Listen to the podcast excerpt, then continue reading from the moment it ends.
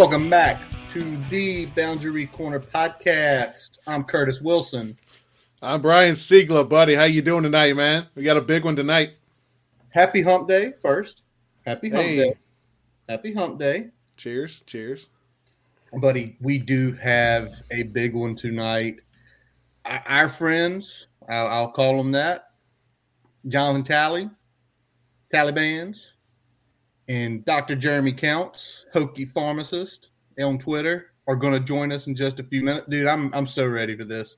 State of the program with two lifelong fans, a graduate, someone from out of the footprint too, to get even more perspective. Dude, I'm ready for this tonight.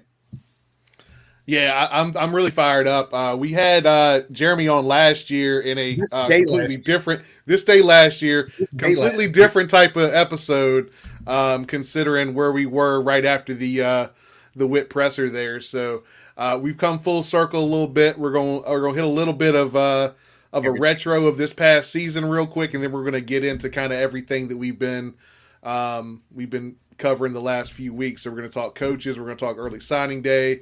We're going to talk recruiting. We're going to talk uh, kind of some some future outlook going into 2022. So it's going to be a fun night tonight.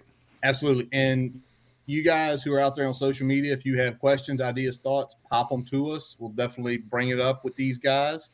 But before we bring them on, we want to go ahead and get this out of the way early. We want to go to our digital partners for a brief message because once we get this done, it's all gas. As we take a quick break, we'd like to tell you about getting your free website report from our digital partner, Grassroots Digital Marketing Studio. They'll tell you how your website ranks on Google, on site SEO, and social media. No commitment to buy anything. You can get your free report by visiting grassrootsdigitalstudio.com forward slash free dash website dash report. Now back to the episode. All right, Brian. So without further ado, let's bring on Tally and Jeremy. What's up, fellas? How you doing tonight? What up? What up? What's going on? How's everybody doing on this thir- Wednesday night, pump day, drinky drinks? Everybody work today? We good. Y'all work today? Oh yeah, We're living good. I don't know if you want to call it work, but that's I went there. They might be paying me today. You, you pulled your Marshawn Yeah. Lynch? That is. I showed up. Nice. Well, listen, guys. You know this was this was in the making. Jeremy joined us last year about this time. Completely different circumstances this year. Tally's been he's been consistently messaging us saying he wants to come on. He wants to come on. You know you have, and you're on now. We appreciate. I'm on this motherfucker. Right. I'm here. So T- Tally been running the spaces on Twitter for for a bit now, um, and that's that's had some really good buzz. We had some a lot of former players jump in there. Really good conversation, really good perspective on kind of what was going on with the program as we closed out the Fuente era, as we were looking towards who the next coach was going to be. So we we definitely appreciate you for um, kind of running that show and, and getting uh, kind of bringing everybody together on that front. running that show right. and I mean, and giving people a voice. You let I know you let me speak. I know Brian spoke. You, you let people have the voice tally doing that, um, which is really good because you get to hear different perspectives. So I'm gonna ask this, Jeremy. We know your background. We found it out last year. Everybody knows. Tally, you live in Alabama. Explain to us three how the hell you became a Hokie fan. Hey man, I'm a fat motherfucker. I just asked somebody around town who had the best food. They said Blacksburg. So that's all I got to Nah, man. I'm uh so I got a brother. He's uh my blood brother. He's uh 12 years older than me and uh he went to the Navy Okay. right out of uh, high school. So he was stationed up in Virginia. So whenever we would go see him and shit that he would send me, you know, it was always Virginia Tech stuff. He sent me stuff for my birthday, for Christmas, stuff like that. Sent me Virginia Tech stuff. Like I said, he was, you know, 12 years older than me. So uh, I'm 36. Around that time when he was there was that's when Virginia Tech was popping. You know what I'm saying? That was the Michael Vick era, all of that. So I just started following the program uh, from then on. You know, I was about six during that time. So from then on, and I mean, he he was a Virginia Tech fan while he was there. Uh, he doesn't follow college football quite as avid as I do now, but you know he still loves the area and talks about Virginia Tech more than any other college team. So that's my story, and I'm sticking to it. nice. Uh, so so you kind of got to experience a little bit of everything from from kind of the rise in, into the the glory days, and now we you know the last decade's kind of been up and down at best. So you kind of seen a little bit of everything then. Yeah, definitely, definitely. It's been a wild ride, man. I mean, I get, you know, like when I first started going on like the Facebook pages and stuff like that, because most people they ask me how did how are you from you know Alabama and you you know a lot of people fuck with you and you because I I talk you know what I'm saying? Like I just I don't meet a stranger. You know when I I got in the Facebook groups most people ask that question. They's like you from fucking Alabama? First of all they say you from Alabama and then they say some fucked up shit. And I'm like I'm from Virginia motherfucker. You know I've been there y'all fuck each other's sisters too we all do the same shit you know what I'm saying but you know, like when I got into Facebook groups and stuff, people ask me, you know, like, you know, it's cool you're Alabama fan, but why why wouldn't you root for you know Alabama or Auburn because that you they've seen you know national championships in your lifetime, and I was like, man, you love what you love, man. I mean, I guess I'm a glutton for punishment. You know what I mean? So that's just not the teams I fell in love with. It's a, it's a, Hokie till I die. That's what it is. I mean, I went to Jacksonville State University, so um, I went there to play football, and um, I follow Virginia Tech more than I do my my own uh, alma mater. So it is what it is, man. It's been a fun ride, though. Nice, Jeremy. And just in case somebody had, does not know about what is your quick background of how you became a Hokie fan or a Hokie, not a. I mean, I'm originally from Dickenson County, Virginia, and I came to VT in 04, and it was, yeah, just from then on, I was there for a lot of the glory days. And uh, I went there, fell in love in Blacksburg, and I was like, I don't want to fucking leave. And so I just kind of didn't. And now I own the pharmacy in downtown, own Main Street Pharmacy, and I, I sponsor the programs I love, and I get to live the life. I can't ask for much more. Nah, you, you can't, man. And you are the king there. I, I, I still like. I need to see a picture of you one day with the crown walking down Main Street. I feel like that. Tell me the truth, y'all. Could y'all see Jeremy doing a commercial with the pharmacy, like walking down Main Street, crown, maroon and orange on? Oh, it's been discussed. Emily pretty much made me retire the crown after I embarrassed the fuck out of her during the Miami game. I actually Shocker. got the crown and the spurtle and everything, the chain right up there on my little pirate. Wait a second. Wait a second. Was this during the um during COVID? Yeah, yeah that, that was the turnover. That's the turnover spurtle game.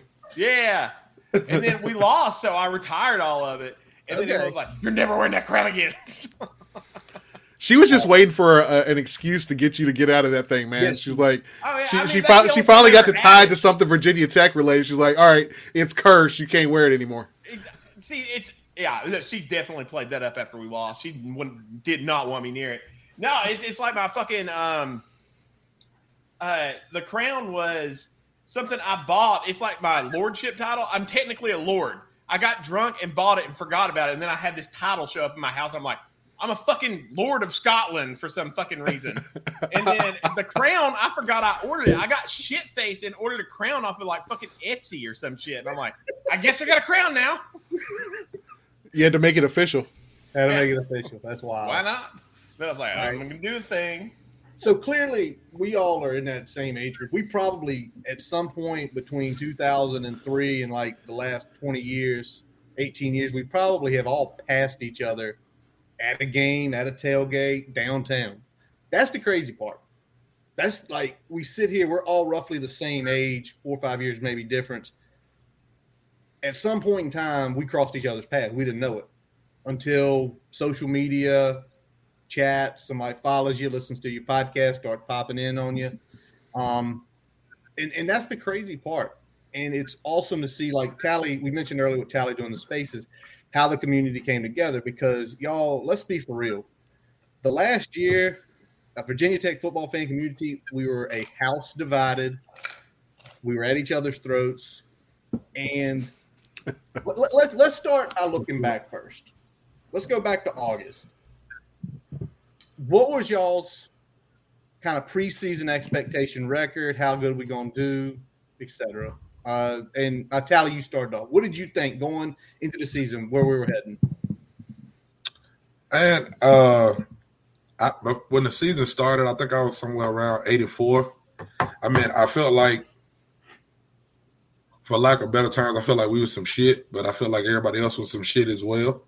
So I'm always going to bet on my team being the better shit than the other team. You know what I mean? So it was too many 50 50 games, and I was like, well, shit. You know, we played West Virginia, they some shit, we still beat them. A couple of things like that. So I was thinking eight and four, which I wasn't, you know, happy with. Yeah. Um, I'm not happy with an eight and four season. I feel like, you know, of course I wanna I wanna get to the ACC championship at least every year. Yeah. You know, you want to do you want to do more than that, but I say ACC championship if I can get there as a fan, like I feel good. But I was thinking eight and four is probably where we were, but you know, we had chances to do it, but I know we'll touch on that later on. Oh yeah, Jeremy, where, where about you? Where were you? Tally was I eight. thought and we were a four. nine win team. Nine win. You were with me And if you look at the games that we probably should have won, we were a nine win team. True. So Yeah, you. Uh, so you were right with Curtis. Uh, I was right with Tally. I was about. I was about eight wins. Um, I figured we'd get about fifty percent of the toss ups. I figured about six games on the schedule were pretty much book 'em wins. Uh, we ended up losing one of those, so Yep. that kind of that kind of fucked us. But um, you know, we, we didn't get to any of our expectations. Um, as we saw the season play out, we saw. You lying. We did get the song. He out of here. there we go. Go ahead. Sorry. there we go. There we go. Well, we came out and we did do the one thing I said we were going to do. Those guys were focused on UNC all fucking out, off season, laser focused. I knew we were going to come were. out and smack them in the goddamn mouth, and we did. Smack the But they ball. were straight up pretenders. But even if they weren't pretenders, I still think we would have smacked them in the mouth and won that game. I think we would have too. I think the Yeah. atmosphere that night, which it was pretty cool. You were there, Jeremy. I'm, I mean, we, John, you went over to Hardywood. Tally, I'm assuming you were at home, right, with me. Yeah. We were at home. Mhm. That atmosphere that night, I felt like after all the shit that had happened the previous, you know, 15 months, six o'clock on ESPN, and they showed that stadium, that sea of orange. For an instant, you felt like we are getting back to normal. That place rocked. Sam Howell couldn't hear himself. Mack didn't know what to do. And you're right. We came straight out, popped him in the mouth. It should have been uglier. It should have been a lot uglier than 17 10. But Yeah. we'll, we'll digress about that. But like like we all said, we had these eight nine win expectations, and then it's not getting there, and it's not getting there. At what point in the season was y'all's breaking point? And I know most of us had breaking points last year in 2020. Talk to me after Liberty when I was about six sheets to the wind in this room, telling Brian, F him, I'm done, it's over. But what was yours this year? What was the one where you're like, okay, that's it? Uh, Jeremy, you lead on this one. Pitt, just like it was last year. Last year, I got shit faced drunk at Frankantina's, and I talked to it was Andrew Alex and uh, Nathan Brennan, a bunch of their friends who were still in school at VT, and I'm drunk, and I, I will not let them leave because I'm telling them the importance of donating and getting involved. you got to hear Andrew tell the story because they're like, and then there's drunk ass Jeremy like screaming at these college kids that they got to donate more money, and they're broke as fuck. They're, they're they're probably there drinking on somebody else's dime, and you're telling them they gotta donate to the program. I know exactly. I, I was shit face. but it was the same as this year as the Pitt game. And my issue was, it, you came out and we talked about that UNC game. That UNC game, it was a religious experience. We're coming back, and that was our first game back from COVID. And for me, being in healthcare for the last two years, that was a big fucking deal to me. And so I'm back. We did. I cried like five times that game. It was insane. Like it was. It meant a lot to me. And Emily was just like, okay, like you're you're doing good. Even Emily like got involved, and she like it, it was just it felt like the old days again. It felt right, and we were finally fucking back. And then we looked good for a while, and then the wheels started coming off.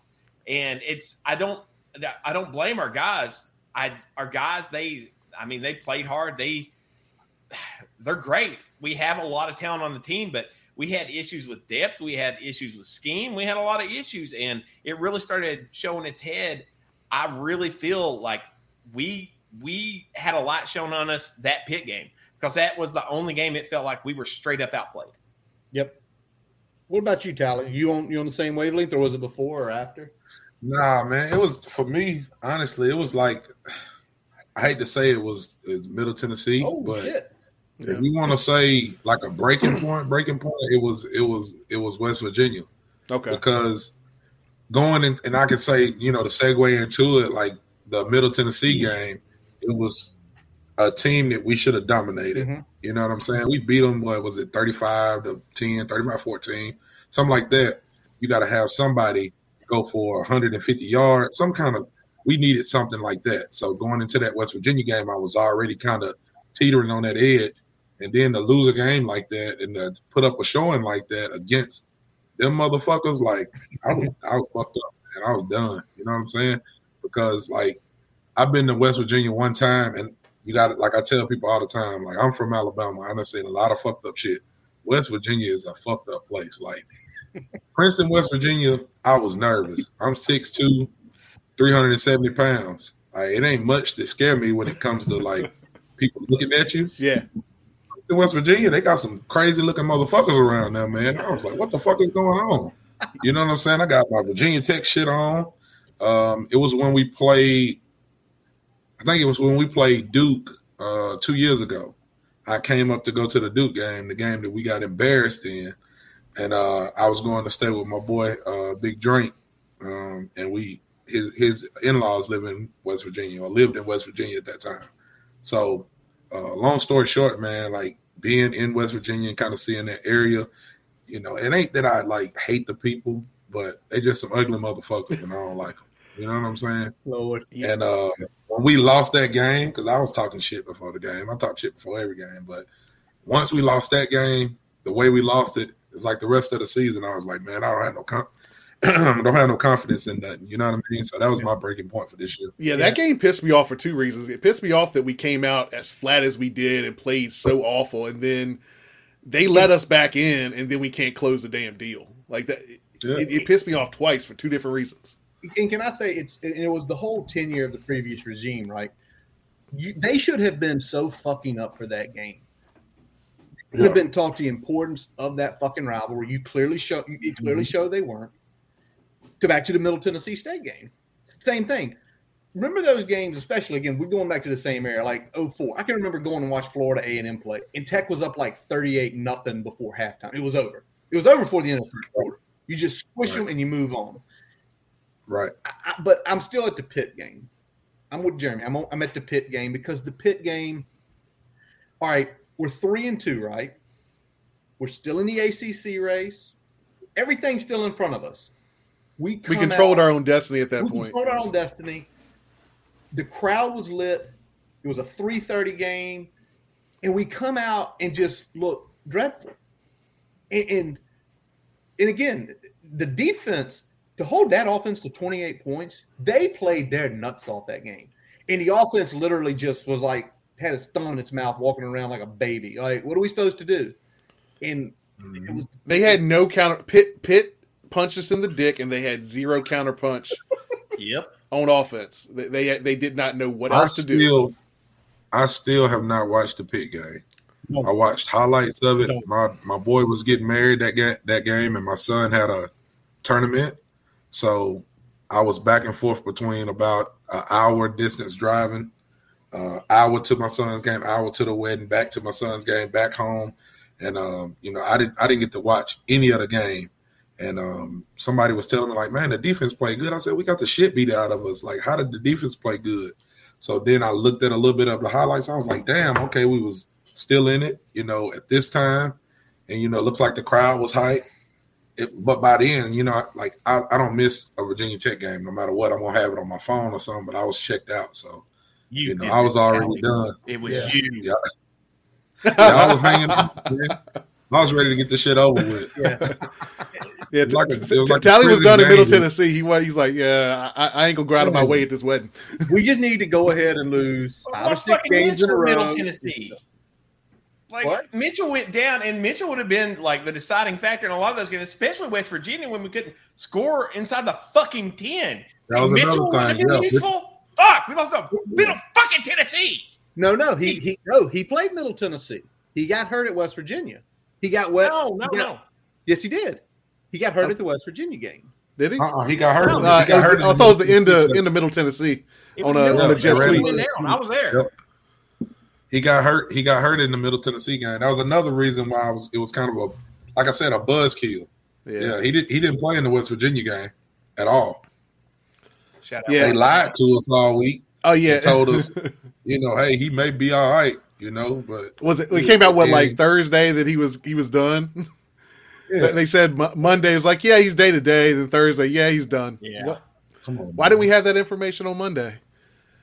I don't think there's We any new information that we. Because we We was dealing it with some grade A liars. Yeah. Because we had to keep it secret. Y'all are probably right.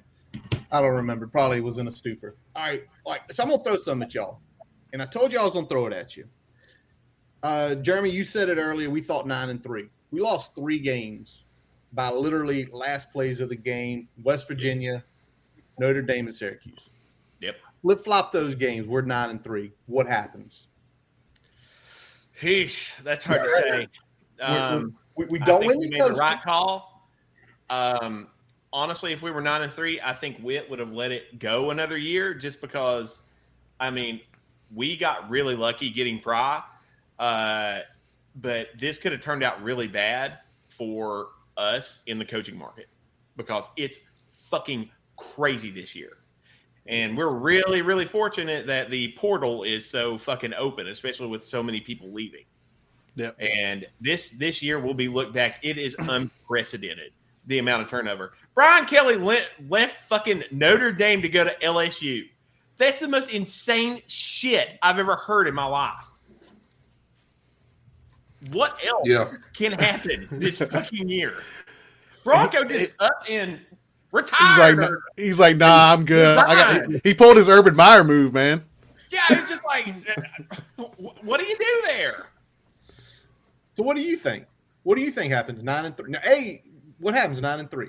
We beat Nine UVA. and We're nine and three. We're going to Orlando. for We're at going least to one more year. I, that's you what I think? think would have happened. One more year. You think the same, One or more do you year, think you we- let him go? What's that? I was saying, Tally. What does he think? Nine Uh, and three. Man, I mean, if you flip flop them games, you know, we lost to West Virginia.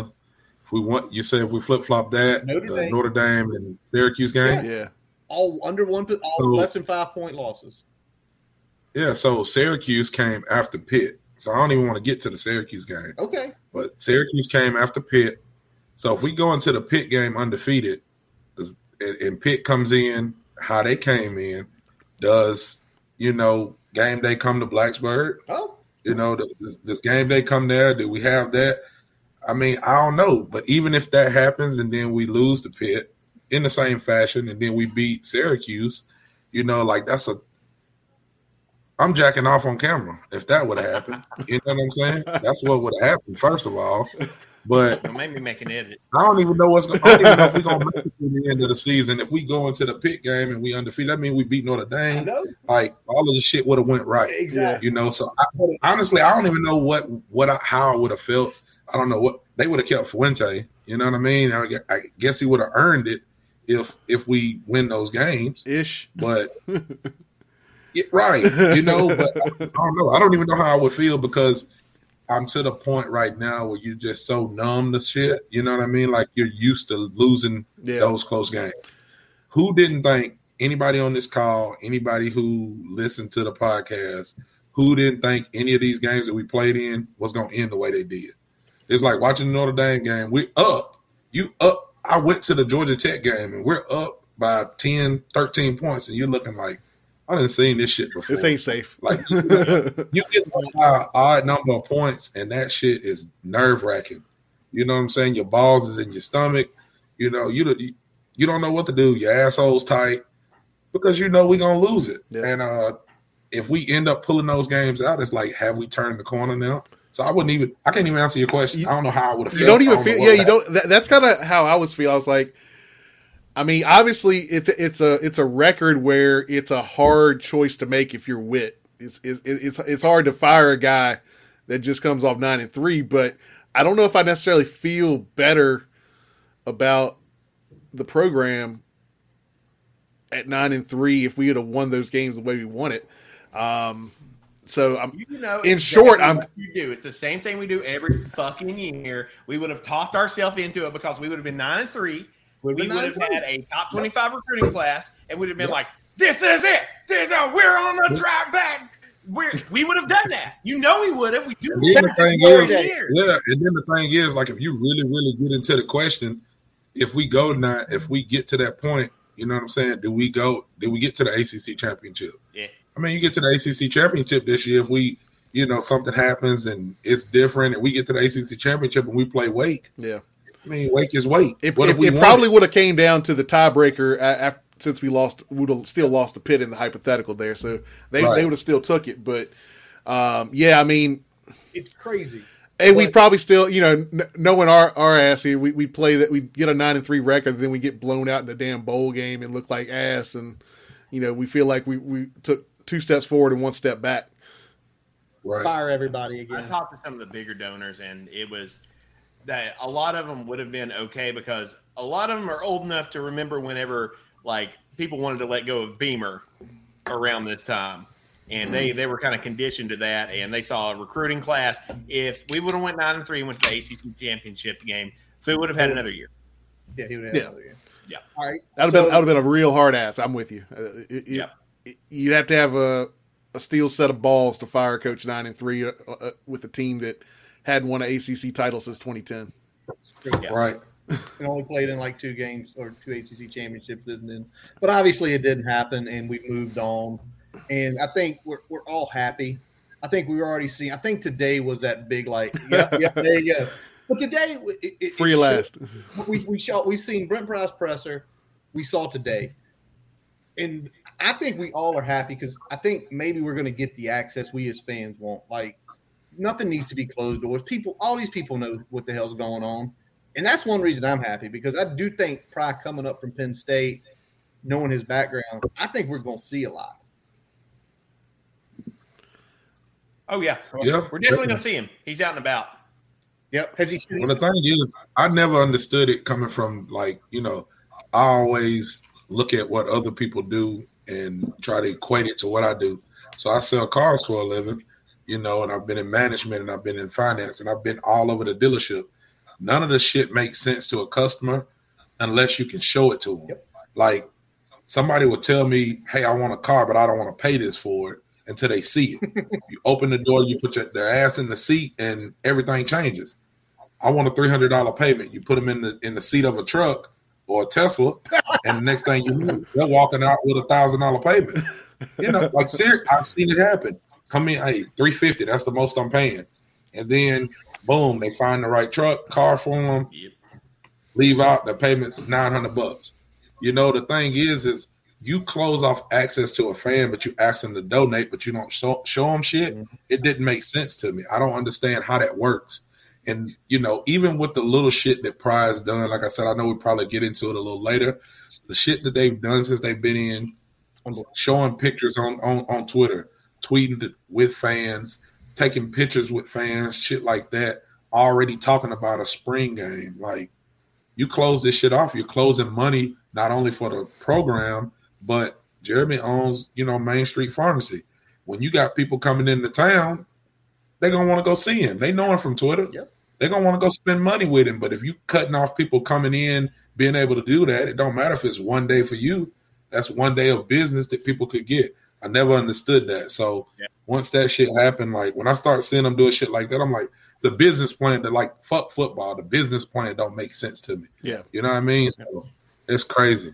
I feel like Pry's at least saying the right thing so far, listening to what he's saying. The business aspect of what they're trying to do makes sense. Yeah. People's gonna open up their wallets and their and their pocketbooks, you know, pull money from under their titties, wherever they get it from, to donate a little bit more. Well, it, it seems like they're actually selling a product now. Like it, before, it's Yeah. like, well, you know, you'll see it in the fall. Now it's like, all right, well, this is your program year round. Here's what we're doing. Here's what we're about, and here, here you are. It's not just what what shows up on ESPN on Saturday or what shows up on uh, the ACC network uh, for the folks that get it. At least, finally, the uh, the Comcast folks will finally get that shit in a couple weeks here. But exactly. A little too I late. Mean, I dropped Comcast over that bullshit. Yeah, well, I, I, haven't. I cut the cord a while back, so me too. Saving a ton of money. Fuck them. Tons of money, tons of sports. I got like 15 TVs I can put on anytime. Um, but, you, but I like the way you made that point, Tally, especially like Jeremy. Even if you don't know Jeremy on Twitter, and I'm sewing back, I go back to myself at 22. If I was downtown getting hammered, like, okay, I'm gonna have a hangover tomorrow. Oh, it's a pharmacy right here. Let me stumble in here and get some Advil so I don't have it as bad. But it makes sense. They look like they have a plan together. Where the other one, where Brian makes the point, it's it, we have we have spring season and we have fall. We have nothing in between, and we know fans aren't like that. We want to know constantly what's going on, updates and stuff like that. Yes, so and I think that's where the breakdown happens. And Pry is doing a great job. He's getting out in the community and he's doing a lot of things. Mm-hmm. And don't get me wrong, you would see Fu out and about. Like he would go and he'd get his haircut at like Brownstone uh, Barber Shop, which is a few doors down from me. Like you would see him out and about. Like I've got like a signed thing from Fu thanking me for like taking care of a bunch of people in the athletic department. Like he he did do stuff. It's just they it's like they didn't get social media and what they were supposed to be doing. Pry gets it, and Pry's also out there a lot more. I mean, I fucking met him his first day here, and he sent me a signed football. Dropped in today. Like he just he gets it. Damn, you know. That's that's that's awesome, Jeremy. Fire. All right, so let me ask this because we're gonna get to Pry in a second, and I got to know. Me and Brian, we, we threw ours out there. Y'all heard our list of, uh, you know, about a month ago. Jeremy, who are your top three before we hired Pry? Who are the three names on your list? Oh God, what was it? Um, uh, I was full on the boat. Uh, God, what what was I saying? Elko, Chadwell. um, you saying no, it wasn't fucking Chadwell or Hilliard. it wasn't fucking them. No, it was I wanted to fucking. Um, it was Huff. Were you on, were you on the Huff train? Huff, Huff, Huff. I wanted, I wanted Huff, but Huff was my second. Uh, and before Huff, I really Maybe. wanted. Well, I didn't think Venables was ever on the table, ever at any point. I'm actually surprised he left. Um, it was he Huff. sees the sinking ship. Yes, I really wanted Huff. Pry was brought up a little bit, but I didn't really pay attention to it because I didn't hear anyone really talking about it. And now we know why because Whit is fucking Whit and he's good at what he does. But I wanted Huff, Huff a lot. If Huff Freeman? fell through, I was actually semi okay with Tony Elliott, even though this was not a great year for him. But you all knew I was on the Tony Pony last year. Yes, we so did. I would have been okay with that. I would have really liked Venables. Uh, Jeremy, they said three. I know. Fuck. No, three. I'm trying to work. The, I, who was my number one? I can't even remember at this point. Was was Freeman in there? Did you have Freeman in there? Freeman? I had Freeman in there, but he wasn't my top choice. Okay. I like Jeremy Freeman a lot. He was definitely right. my top three. Who was it before Huff though? Was oh, it Napier? Oh, I wanted Napier. See, I've, I've already forgot about him. He came. After he went to fucking press after the Florida press conference. You're like, all right, I can't. Nah, I'm gonna erase that. From memory. Listen, I told y'all.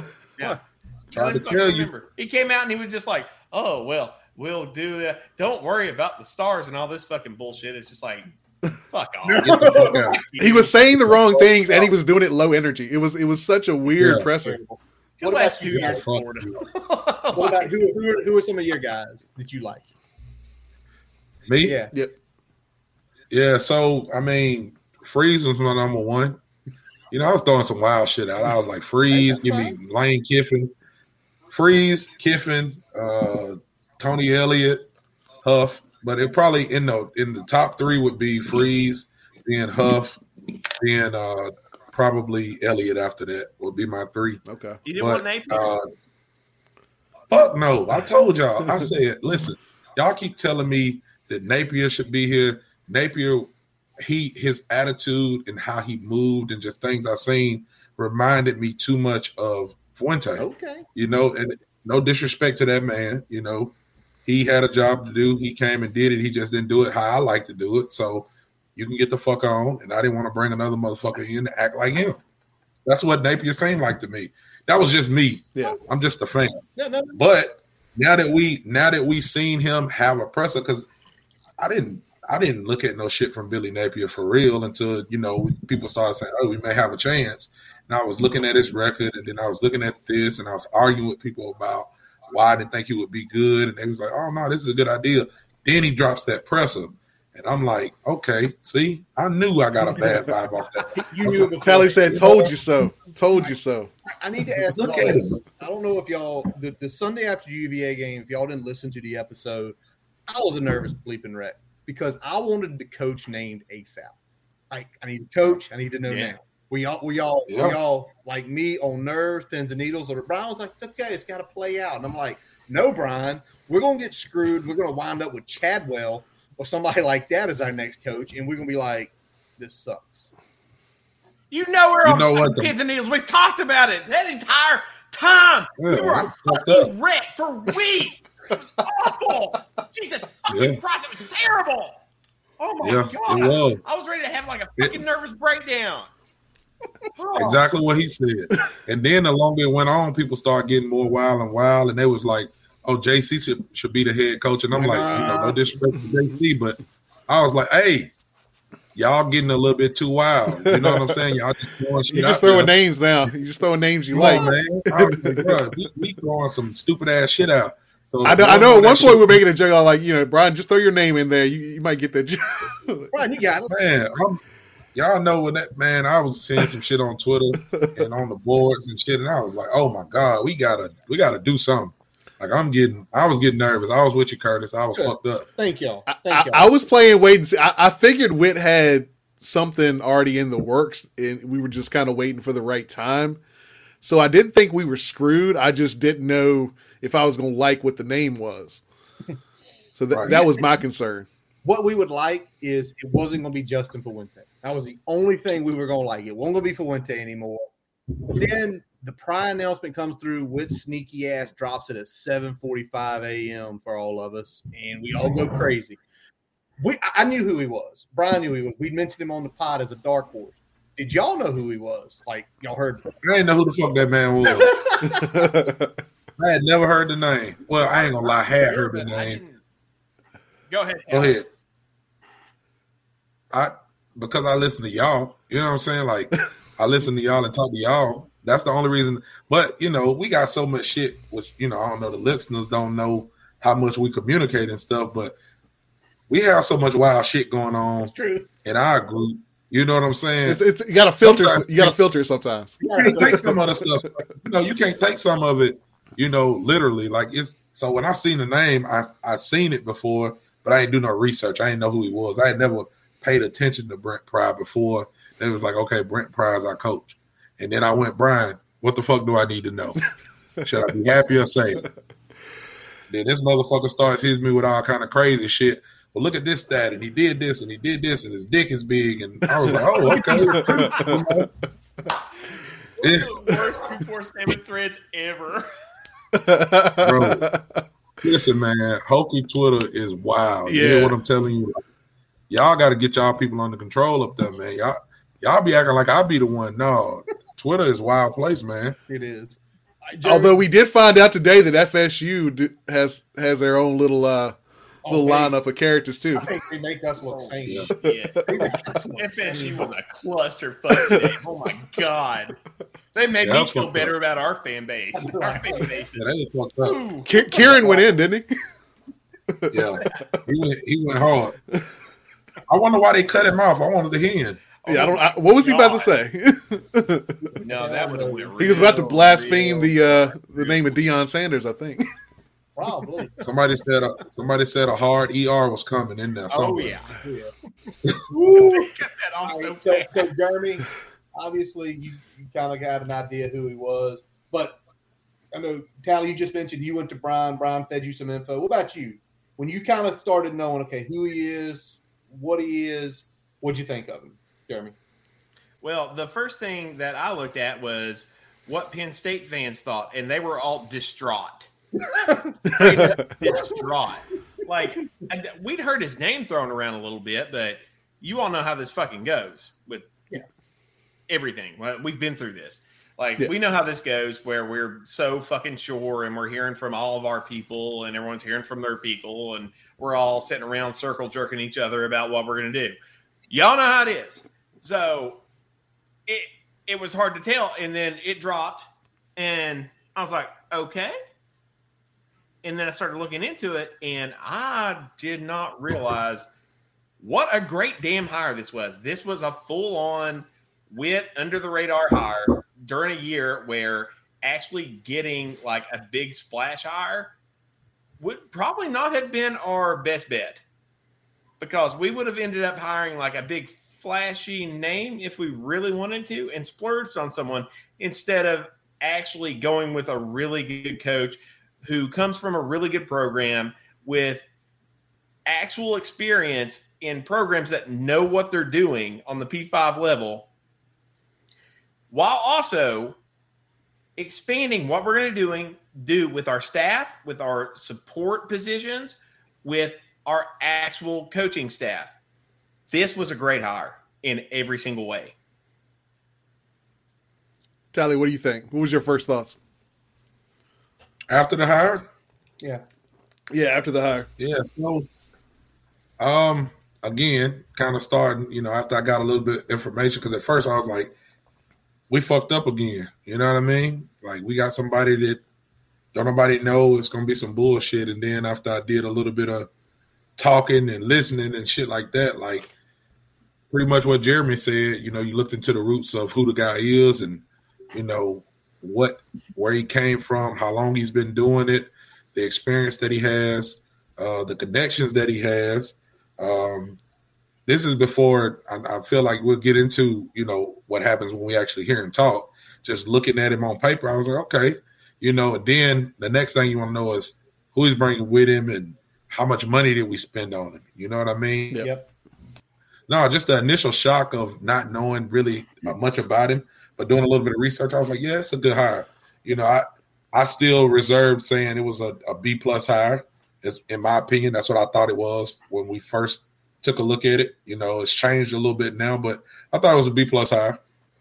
Yeah, And- and that's the, the thing I saw, I'll, I'll, I'll let you, I'll let you finish, Curtis. What, what do you got? That's where we were. We were like at a B plus. It was good. It was established guy. He'd been coaching 20 plus years. He'd been at a big program. He'd recruited the shit out of state of Virginia. But it was one of those things too. And the reason he had on our kind of our dark horse is we look back and he had that time at Virginia Tech in the nineties. He had a time during the foundation. And something that should have set me off. I got a buddy message me said, This is going to be a John Ballein hire. And I didn't think anything of it. I just thought he'd have his hands in it. Literally, this is a John Ballein hire, right? If I'm pronouncing his name wrong, I'm sorry. But think about that. A guy who was here at the beginning of the run in the 90s and a kid who was here, his first big time gig in the 90s here. 25 years later, he shows back up. Yeah, the the thing for me that I, I kind of noticed after the hire, and like I liked it initially. I wasn't like again, it, it, it wasn't that flashy hire, but I like the fit. I like it from a culture standpoint.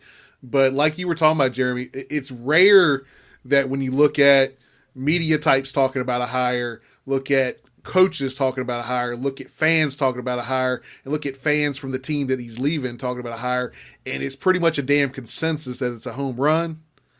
You don't see that shit often. Now, Usually, some corner of those four are going to be bitching and bitching and complaining about something, and I mean, fans are know- idiots anyway. Yeah, but but usually you don't have the consensus of the fan base he's leaving, the media, and you know coaches and former players just raving about a hire. Like it's, No. you, you don't usually get that type of consensus. No. True.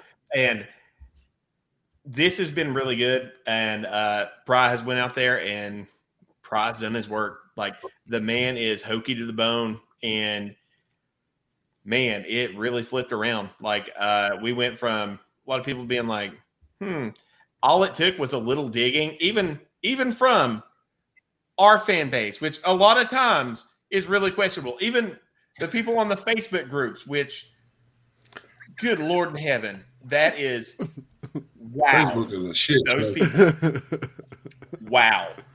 Shout out to anyone listening on Facebook. We We appreciate Fuck you. Facebook. Yeah. But, But the groups there are a clown show. Yeah, it's a clown show. Like, so if you No, had they have no clue what they're talking about. It's it's like watching toddlers explain how rockets work. They're they're so fucking stupid. But listen, oh I think God. one of my even they are do that. pretty happy about it. He's got all the roots. He's got everything else. I couldn't be happier about it. Like, we'll see how it all plays out in the long end, of course. But it's it's nice to have someone who gets our culture and not to beat the uh, B Hill drum too much. Uh, he always did have a point about culture. He really did. I don't quite agree with him on recruiting. Shout out to And my boy what B. they're Hill, there, man. But We've been preaching it. yeah, Stars don't matter. culture has a lot to do with it. There's a reason we've embraced it so much, and that plays into it. The little things do play into it. More donation dollars, more support for the coach, more support for the program. That plays into everything, not just for the program itself, but also for the community. It means a lot to us. So having someone that gets it and really gets out there and does that, that is next level. That's that's something that means a lot, and I I'm glad that Pry gets it. Yep. We so we feel like he gets it. And you know, you talked about he went to the basketball games. He hit the ground recruiting pretty hard. I mean, he kept this class pretty well intact, and we'll hit that in a little while here. But when you just heard that opening presser, he's got a little of the. It's it's a Virginia draw. I don't I don't. There's gonna be arguments about it. It's a Virginia draw. It's a Virginia draw with that like Pennsylvania accent behind it. But but when you heard him talk and i think that was what like popped it like okay he gets it. He he talked about being here. And the point brian made when we first he got hired frank beamer and bud didn't have to be there right? They had to be there for fuente. They had to. Bud was staying on staff and frank was stepping down. They didn't have to come to this one did they? They didn't have to what now? they didn't have to come to that press conference. No, did they? But they did. Not at all.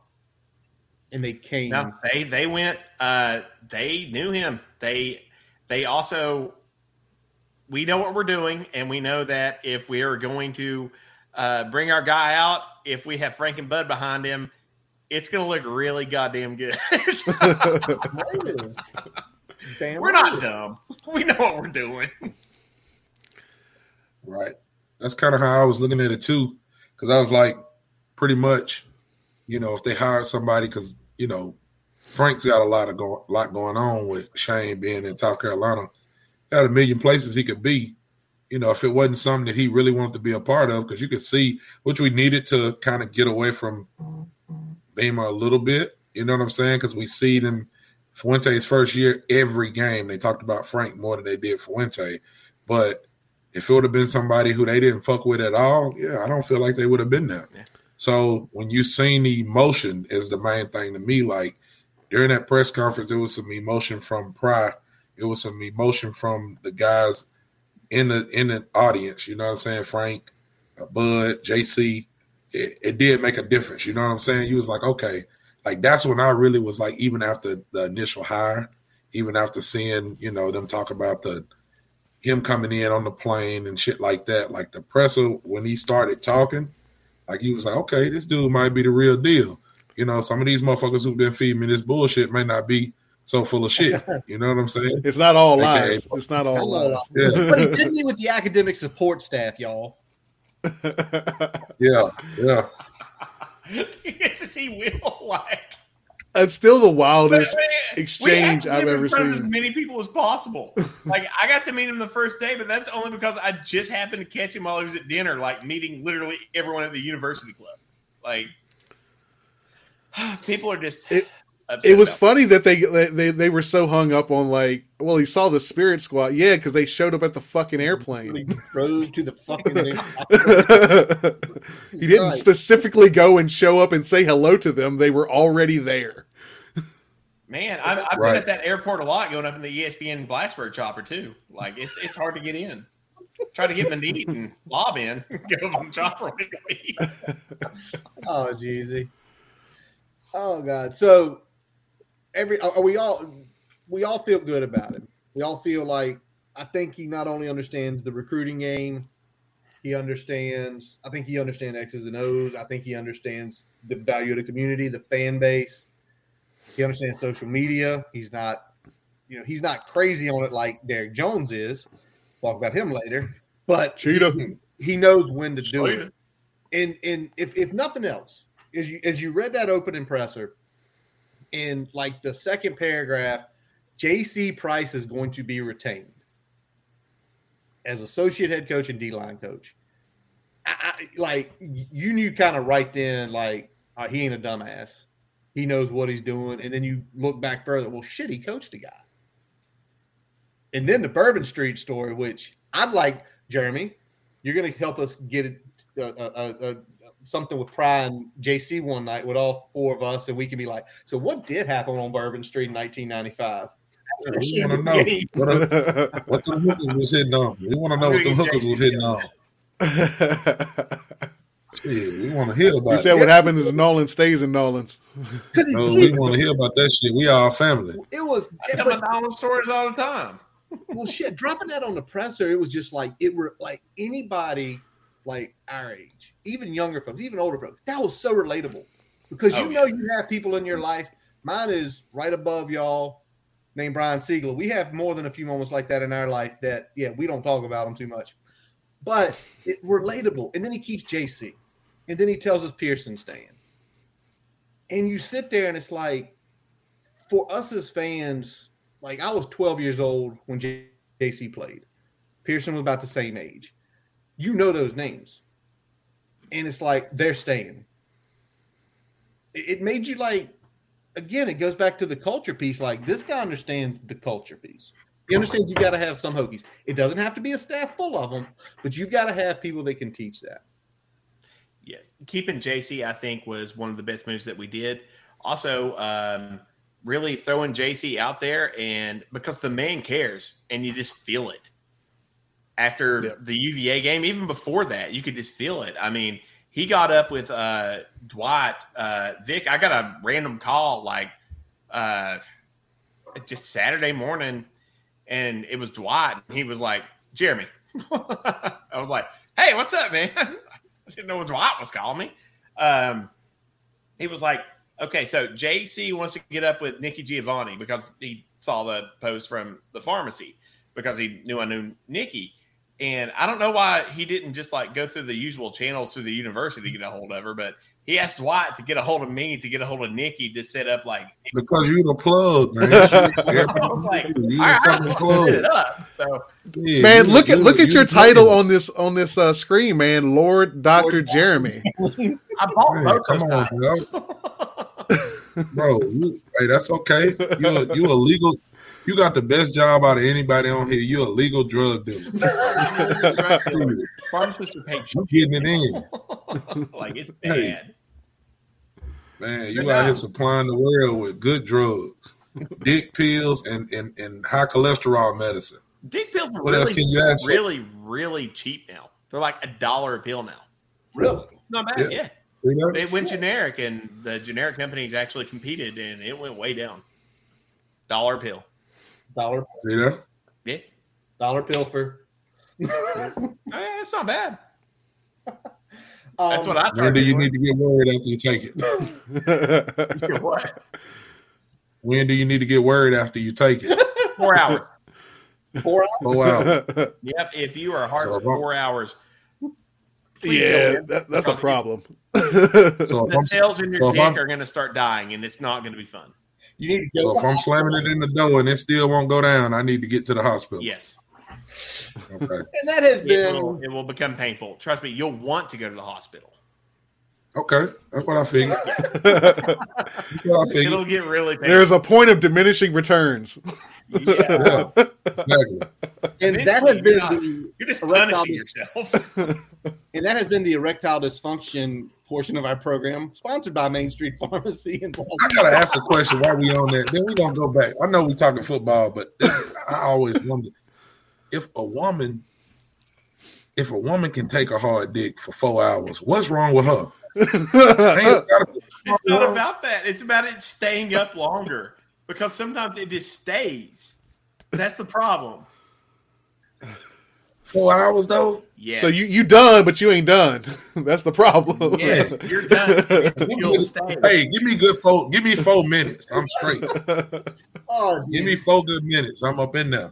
All right, let's go. Keep it going. um, it, it hasn't been announced yet, but it seems like everything is pointing to. Yeah, yeah. Let me try to let's try to let's back up. Recalibrate. Take a drink. Reload. No, there we go. We told Jeremy to do a rim shot at least once. It's gonna be more times.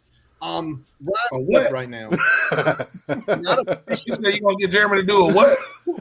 show him what a rim shot is. Jesus Lord, this man's got dirty. I know what a rim shot is. rim Don't shot. show me what a rim shot is. Oh, never mind. That's a rim job. Yeah, My- close. That's the edit of fish. And we're out Alright. of control. Fifty-seven minutes in is pretty fucking good. yeah, we're doing Um, we're doing all right. We're We're doing all doing good. Ryan Smith, um, not officially retained, but everything's Yeah, I need to know. he's coming back. We got to know what's going on, Curtis. What's going on with that? Uh, we don't know. No one. It's very quiet. He's not saying anything. I mean, he he he tweeted at some recruits today that committed, but it's it's floated out there. It's very little that's coming on. I mean, y'all know we, we run in the same circles. There's not a lot that's really being said about if he's being retained or not. And the more it goes on, you kind of start getting a little worried, right? Like I feel Right. like we need him. I feel like with him and JC, you're holding down Virginia. You've got, you know, Derek Jones probably going to run some North Carolina stuff. You've got um, Bowen, who's announced but not announced up in Maryland. Quinn's probably going to run some Georgia stuff. And I- I don't know what the holdup is. Uh, you know, I think we all want him, right? Yes. Yeah, I thought I think Yeah. Smith was the probably the best pure recruiter on the staff um, this past cycle.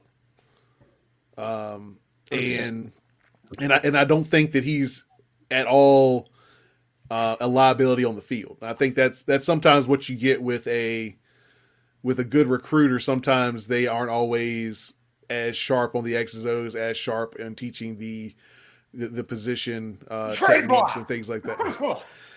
Trade block. Wow. So I you know he he's one that that can recruit, but he's also not a liability uh, coaching his position, and I think that's big. Um, it's kind of hard to find guys like that uh, off the street, especially ones that you've already got a relationship with, especially ones that have already recruited your footprint. Yeah. Yep. They said they said Ryan Smith wife fine too. I mean, no disrespect to Ryan Smith, but I know some people that said she work at like a local gym or something now. Maybe she like a personal trainer or something. So Jeremy. I heard to have.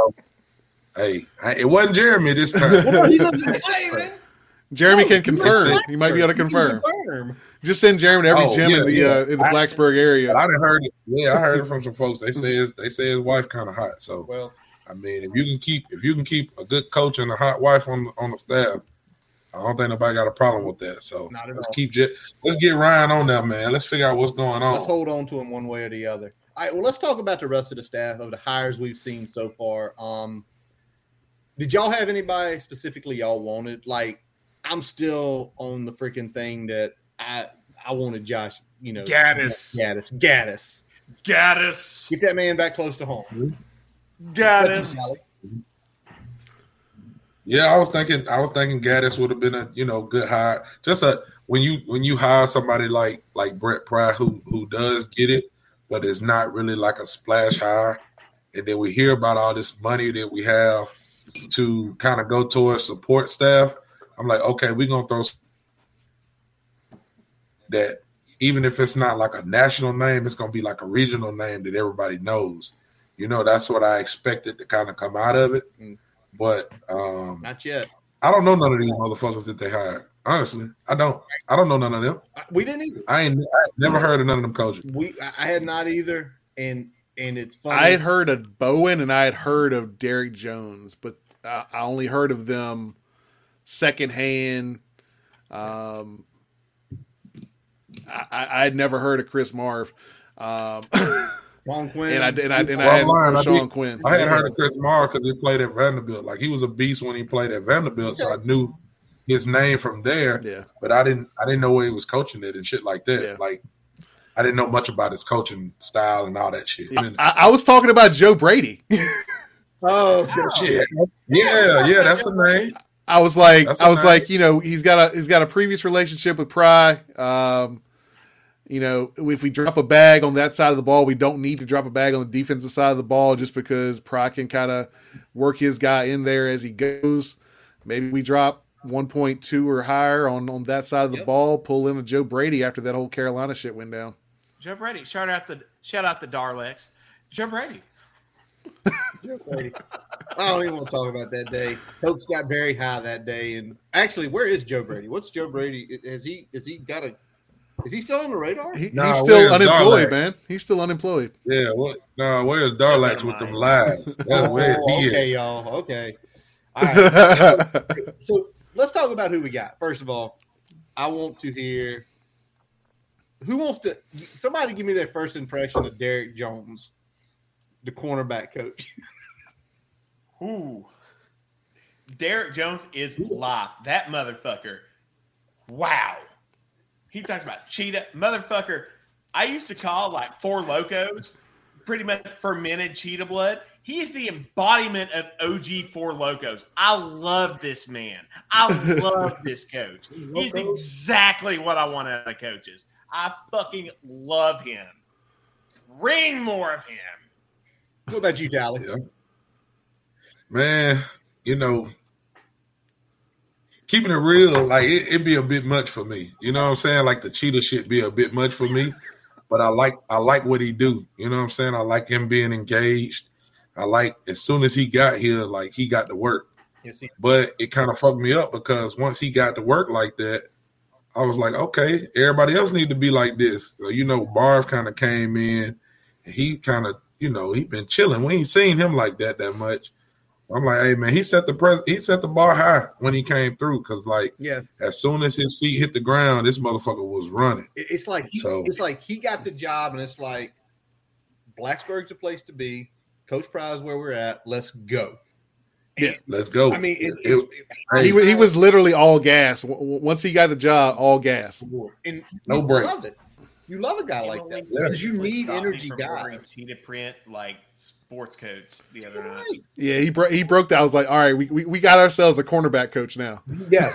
By the way, they don't make a lot of maroon cheetah print things, but You're gonna find I someone. got down. You can, you can get some custom things. Yeah, I mean, there's definitely. I mean, that, that that's a that's a market segment somebody's got to populate. Yeah.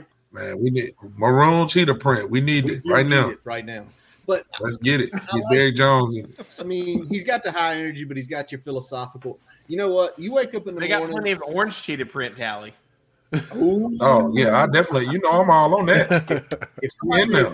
Tally an orange cheetah print shirt, he would wear it to the first game. I'm taking. Hey, if anybody listening got anything orange, cheetah print, Send it to. Virginia three X, I'm putting that shit on. There we go. Jumpsuit, onesie with the ass out. It don't matter. Damn right. I'm wearing all of Get it. some. What you got? I Send gotta it to get my. Zubaz pants out. There you go. Yeah, let's do it. Let's get it in. I say this though, it- it- Derek Jones is also someone. If you wake up in the morning, you having a struggle day, like you can't find motivation. What is it like? Seven thirty to eight thirty. It's like about an hour of a constant stream of very motivational, get your mind right quotes. Like you read some of the stuff he says, and I know the cheetah print and all this stuff is fun loving. You see his high energy, but you read that shit like it seems like he's got the balance of what you need to be a coach. Now, Sean Quinn a little different. Sean Quinn loves Jesus. I love Jesus. And Quinn's background, though, man, y'all, Tally, you played down at Jacksonville State. You know Savannah State, right? They were shit. They were, Mhm. they were literally the worst, one of the worst fucking programs in college football. And that guy went Mhm. there and he won two years, won eight, what, what, nine and eight games. Yeah. I think that guy And more than that, and more than that, he left. You know what I'm saying? He left there to come here. to Virginia Tech to take. We don't even know what he coached. We don't know what he's coaching yet. You know what I'm saying? Like he got to trust somebody in there. He got to trust Pryor or one of the other coaches to be able to pretty much leave where he at as kind of a legend because nobody wasn't doing that shit where he was at. You know what I'm saying? So for him to go there and do that and then say, "All right, fuck it, I'm gonna go up here and see what I can do. Yep. Hit the ground, and, and he and he hit the ground running. You know, like he's he he popped up with his first day of school picture with his book bag.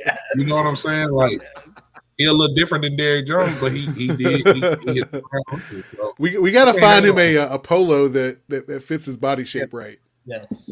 You know, but you know what, man? Like the the the the people that's the happiest right now is the fucking camera crew, the media people.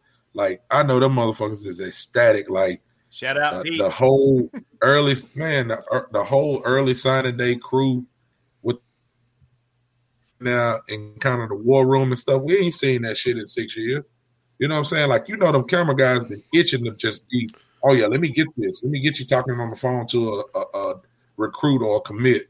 They, we ain't had that. And for a fan, we get excited about shit like that. Yeah, we we we, we saw the same workout videos and practice videos for six years. Yeah, we tired of that bullshit. Workout Monday, Friday, with Taco Tuesday. We don't give a fuck about none of that shit.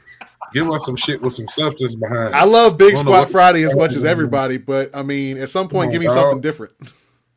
Give me something different, man. We want to, you know, I don't know what the shit. What they they was on some. We ain't talking much about that old stuff, but they was on some nut shit. They was on some bullshit.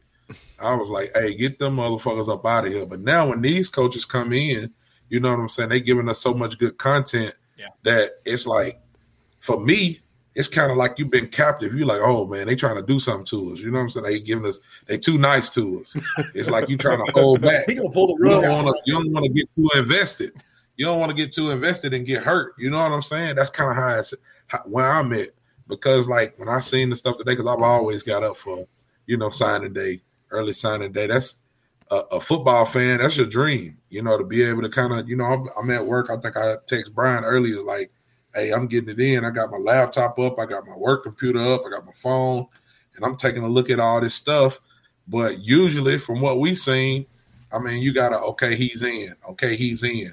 Like even the videos that they shot now was so much better. Is it just me? Am I bullshitting? no, like no. the video was even so much better just with what we had today than we've had in the last six years. So I'm just hoping that they continue like progressing with it. You know, you got to change with the times. You got to change. Like that's what kids like. That's what kids want to see. Yeah. I ain't saying that on the field don't matter, but I, you know, I get into the people with the arguments on that about jerseys and uniform colors and shit like that. Like, man, that shit. That's what what's popping is what people want to see. You know, we we don't want to get Yeah, on and I and think see the no big thing, like, yeah, and and the thing for me, like, it seems like there's a plan from that side of things now. Like the, the staff is in on the plan; they're contributing to the plan. Um, it's not just the the media team saying, "All right, are you willing to do this? Are you willing to do that?" It's it's the staff is saying, "Hey, we got this going down. Bring some cameras in here. Let's get this thing going." right. It, It, seems it like feel- it feels like there's a plan on the coaching staff side that's understanding how to use media to sell the program. It- I mean, me, it's like Exactly. what Neil was saying. Like, we used to look at this shit from other programs and be like, that's lame as balls. Who the fuck cares? We didn't care. And then we actually started getting it with our program with like the coach reacting to like someone committing. And it's just like, now we're like, oh, fuck. There's emotion. This is There's what that feels there. like. Like, and we're eating it up and we're like, let's reflect on a lot of things. and a lot of things Yeah. we've been doing for Think about everything the last six years we've been deprived of from a fan perspective of seeing that. And you talk about know. Ron, I I felt like they just had the the way it looked to me, as many people was in that room today, it, it's like they just brought the social media and that whole staff in and said, Y'all fucking just hang out in here with us. We're gonna be getting calls from these kids. We're gonna be we're gonna be, you know, getting the faxes, we're gonna be throwing stuff up on the board, we're gonna be chit chatting and just and it's catching that organic. fucking simple. Yes. Yeah. come in and hang out Yeah. with us. And then Yeah. when something I know, happens, but like I'm, I'm not going to trash the former staff. I'm not going to do it. I will. you really will. but you have We'll to talk Go ahead. next year about that. Because yeah, I- well, I think I think the thing we always talk about, we've talked about it a bunch of times on here. I know we talk about it when, when, when we chat outside of here. Like t- taking the layups, take the layups. They're they're there. Goddamn Just take the damn layups. Christ's sake, take the layups. all right, Kelly, free, let me ask you about this because we're gonna jump to the next guy real quick. You say Chris Marve was a beast at Vanderbilt. How the hell did Vanderbilt get a beast? You explain that to me first. Man, I don't know. You know, every now and then, like schools like that'll just have somebody who just. I think they had like a tight end last year or the year before last. I think his name was I maybe Zach Cunningham or something Cunningham. Like Vanderbilt schools like that'll just have somebody that just when you watch them, like they stand out so much from everybody else on their team because I don't know how they get there. They just got you know more talent than everybody around them. And uh, I think Marve, I, I, I'd have to look it up to see. I think he made like all S, all SEC team like three years in a row, four years in a row, something like that. Yeah, he was a monster.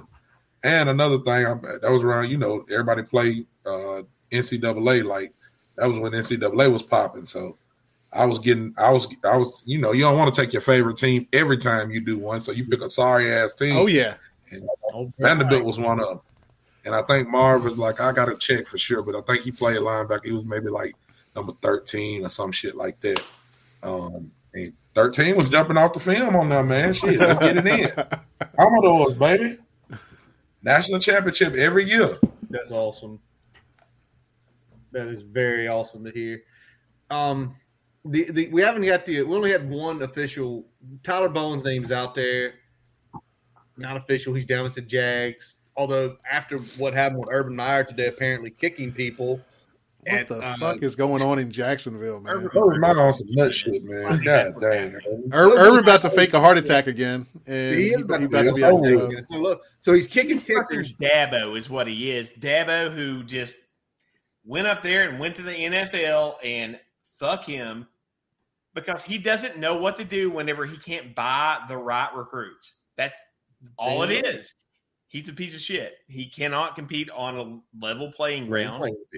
Fuck Urban Meyer and fuck Dabo and fuck Dabo forever. And everyone out there who is really upset every time I say fuck Dabo because they look Saint Dabo.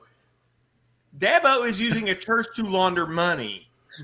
So fuck all y'all who like Dabo. Fuck every one of you. Go to hell. Or whatever Yeah. fucking place you believe in. Yeah, well, he said. Dabo's a piece I just shit don't like- He yeah. used the shooting against us to recruit. And I know that. Yeah. And Dabo's a piece of shit, and I will forever say that. I Yeah, Dabo on some nut shit right now. He on there complaining about the everything. you know what I'm saying, the transfer portal and shit. Like everybody ain't got to deal with it. Like man, you've been you've been riding high for years, stealing recruits from other people and getting people to transfer in or whatever they doing. And then now all of a sudden you like, oh, this shit ain't working because it ain't working for you. Nah, man, get the fuck out of here. Yeah. He's mad that he doesn't have the best way to get money to recruits anymore. That's all he's Man, mad get about. your ass out Fuck of here. yeah, Yeah, he, he, he, he got Dion playing uh, chess while you still playing Right. checkers. He can't that play shit- with that recruits anymore. He doesn't. He he doesn't know how to work the portal. He's losing everybody. Everybody. Yeah. No offensive coordinator. No defensive coordinator. The AD left his ass. He's just sitting Yeah. there, and uh, it, it, regardless what you say, I don't think Dabo's a good coach. I think Dabo's a lot like Urban Meyer. I think he knew how to get recruits. I think he does know how to motivate. I don't think he Dabo's knows how to coach with a shit. I think he just had the best Yep. players. Obviously, you have two basically NFL quarterbacks for the better part of eight years. You should win a lot of fucking games. Yeah. And don't forget he had Tajh Boyd too before that. He's good at evaluating talent, both staff Yeah. and players. That's what he's best Yeah. at. I He's will good at evaluating- the shift of everything. When Tajh Boyd came into Blacksburg, I never thought he would perform like he did.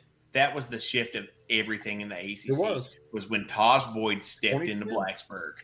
22, or 20, it. no, 2011. 2011 lanes, what, 23 3? We couldn't score a freaking point with Logan against them. And mm, Yep, Th- They just stacked the box to take out uh, David Wilson, and then pretty much. Logan couldn't get the ball downfield, and they were able to score. Story of that damn year.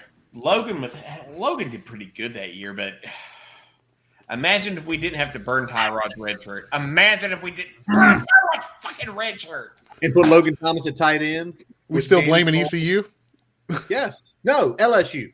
You blame LSU and you blame LSU. Sweet for that shit. You can blame ECU the next year. No, he, he'd already burned it. I mean, Tyrod was going to be the way to win. I'll always say this, and y'all might get mad and pissed, and Brian, they might tell you kick me off. Frank was more concerned about winning 10 games than setting himself up for the national title run a few years later. That's Because- actually not a bad argument. It- because because if 11 happens and it's it's Tyrod, it's David Wilson. We had a solid O line that year. The defense was better in 11 than it was in 10. Danny Coale, Boykin, put Logan Thomas at court at tight end. That would have they would have they would have wrecked Clemson's ass probably. It wouldn't have been 23 3. It would have been 43 23 tech in both games. Not, add to the fact that you'd have had Logan at tight end in 2010 as well. God, he was a, he's such a fuck. That dude deserves everything that's ever given to him. I know. Yeah, Everything. they're a monster. He is a monster. And like like grinded through changing positions in the NFL. You imagine how much that takes? Like Yeah, I was a quarterback from the time what he was probably in ninth grade until a senior in college. I got drafted. They tried me at quarterback for two years. So 10 years I was quarterback. And then all of a sudden, like, you might be a tight end. All right, I'll do it. And then not only do it, but do it at a high level. That man, did he play? Did he play? Did he play tight end in in high school though? He didn't play tight end at all. quarterback at Brookville. Yeah. They they Man. projected him to tight end. they projected him tight end just because of his size. Yeah. Yeah, that's crazy. Yep. So he played basically 10 years of quarterback, flips it, becomes a essentially a not all pro, a, a Pro Bowl tight end. Screwed his knee up this year, which sucks. All right. Yeah. We've already talked about it once. The portal's there. There's going to be guys in and out. Tay Robinson did it to us today. He gutted us. He's going to Kentucky. I'm still trying to figure out why he's going to Kentucky when they run the ball like 78% of the time. If he's trying to get in the NFL Right. looks, I, I digress. Good luck to him. He's a Hokie. Once a Hokie, always a Hokie. Um, we know we need to get a quarterback, and I'm checking every day in the portal and seeing who's out there. Let me ask y'all. Give me one position, Jeremy, you think we got to go after in the portal, and then Tally, you give me one. What's it, Tally or me? Whoever. Jeremy, you lead and let let, let Okay. Um, first thing we got to do is we got to go out and Braxton. The issue is right now is I don't know how good he could possibly be because Braxton wasn't allowed to do anything. That's true. I think the problem with Braxton is that there's going to be limitations even in the best know case scenario. to say quarterback, but also I'm not going to trash my boy. I'm not going to Yeah. trash him. I mean, Bless he- he's he's got arm strength concerns. He's got injury concerns. Those are two things that probably aren't going to change with the new offensive system. Now, Yeah. will he be, That be could he be better in a different offensive system? Absolutely. Concern. Let me give the caveat beforehand, and let me say that's my primary concern is quarterback right now. We need quarterback performance. Can Braxton do that? I don't know. We have to address that. That is the number one. We also have to go down and we have to look at wide receiver. We have to do that. We're losing Trey. And I don't know if y'all know this, but um, we have someone going to Kentucky now. Yeah, so yeah, uh, yeah. That, that Jeremy hurts. feeling good over there. Hey, Yes, put the drinks is. down, man. Dog. Shit, that shit's starting to get to your ass. Hey, Tally, what about no, I just don't want to say anything about it because I know these kids. I just don't. Yeah, definitely, definitely, man. We ain't gonna trash the kids. You know, no, they not, doing what they think they're supposed to do for themselves. It's kind of like We have if you're looking at it from a football perspective, it's like everybody love Tyrod, right? But if you look at Tyrod's game, he's injury prone. That's not trashing Tyrod. That's just what it's been. Yeah. Every year he has some kind of injury. That's what's happening in the Braxton. You can't think about building a season behind Braxton because he's injury prone. He's had this happen to him every year. So we got to address a quarterback, number one. You know, I feel like quarterback is the main concern for us. And even if Braxton is your number one, who you got behind him? Knox is gone. You got Blumrick. He threw what one pass this year? like five? We can put it. He threw five. Like He five. might have completed one. You know, he ain't threw. He, he ain't. Yeah, he ain't completing no passes. And then, similar to what Jeremy said, wide receiver. I mean, we we are gutted at those positions. You know what I'm saying? Our, our roster management and you know our the portal it's took its toll. Yep. We don't have any receivers. You know, I ain't gonna say we don't have any receivers because a lot of those kids that are there, They're young. I feel like they work hard. We just don't know what they can do. We haven't seen them, and we're not gonna have a lot of in, uh, a lot of experience. You know, if Caleb Smith is still there, what is he? He looks good in some games, but we're not throwing him the ball. We seen Lofton a little bit. We seen Jones a little bit. Man, we got to get some receivers in there to help them. So Yeah. quarterback and receiver. That's my answer. I'm with that. Like hey, he needs a quarterback that'll throw to him. Is what I was told. Fucking Tay, he's going to go somewhere, but and then he goes to Kentucky. It's not really about that. What's Kentucky have? They're not going to give him all these like highlights. They're not going to give him all this. I mean, they may have given him a good NIL package, but we could have given him that. I don't know what's going on with a lot of the transfer portals, and you can't get in these kids' minds. And Yeah, it's- I mean, some know, of it's all that, SEC. I mean, I think the eyes that the SEC brings to your game, regardless of whether you're getting a bunch of touches, Yep. there's a lot more eyes, both NFL and otherwise, on those SEC games. So that I think that matters. Well, Yeah. Yeah, I don't never really, you know, like I said, it's hard to talk about that stuff without like really calling a kid's name and, you know, getting involved in their shit.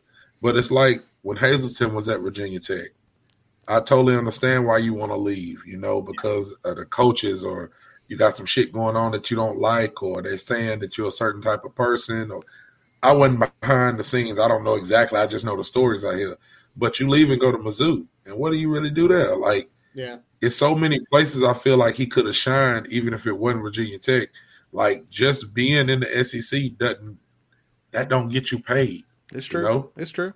That's just how I feel, you know. Yeah. Like I feel like if Hazelton would have stayed at Virginia Tech, I don't, I don't know what would have happened for him. I, th- I think it, You know, even go ahead. No, no, I was just going to say I think it was just the way the coaching staff was.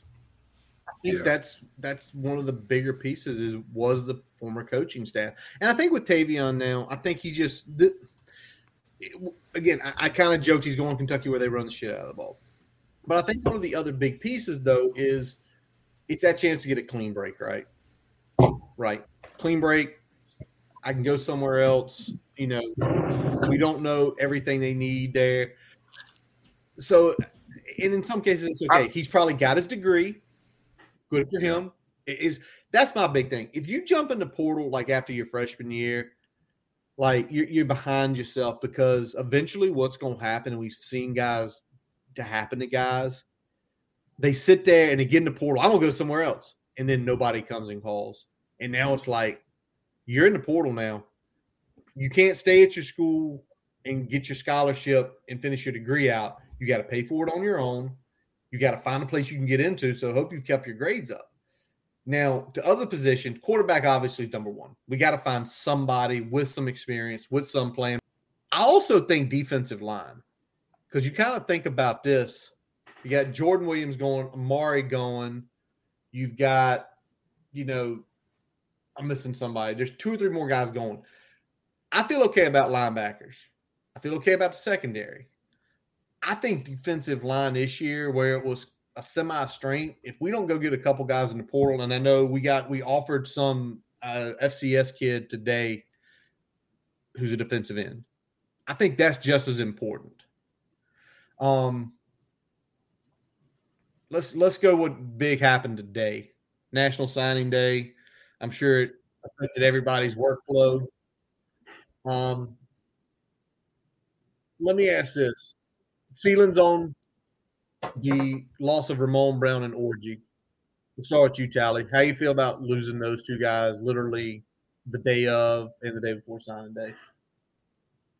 It's crazy. It's crazy to me. It's like, you know what I'm saying? I kind of, I don't know, man. Like losing Orgy, I feel like that was to happen anyway. With him being a Texas quarterback, I didn't,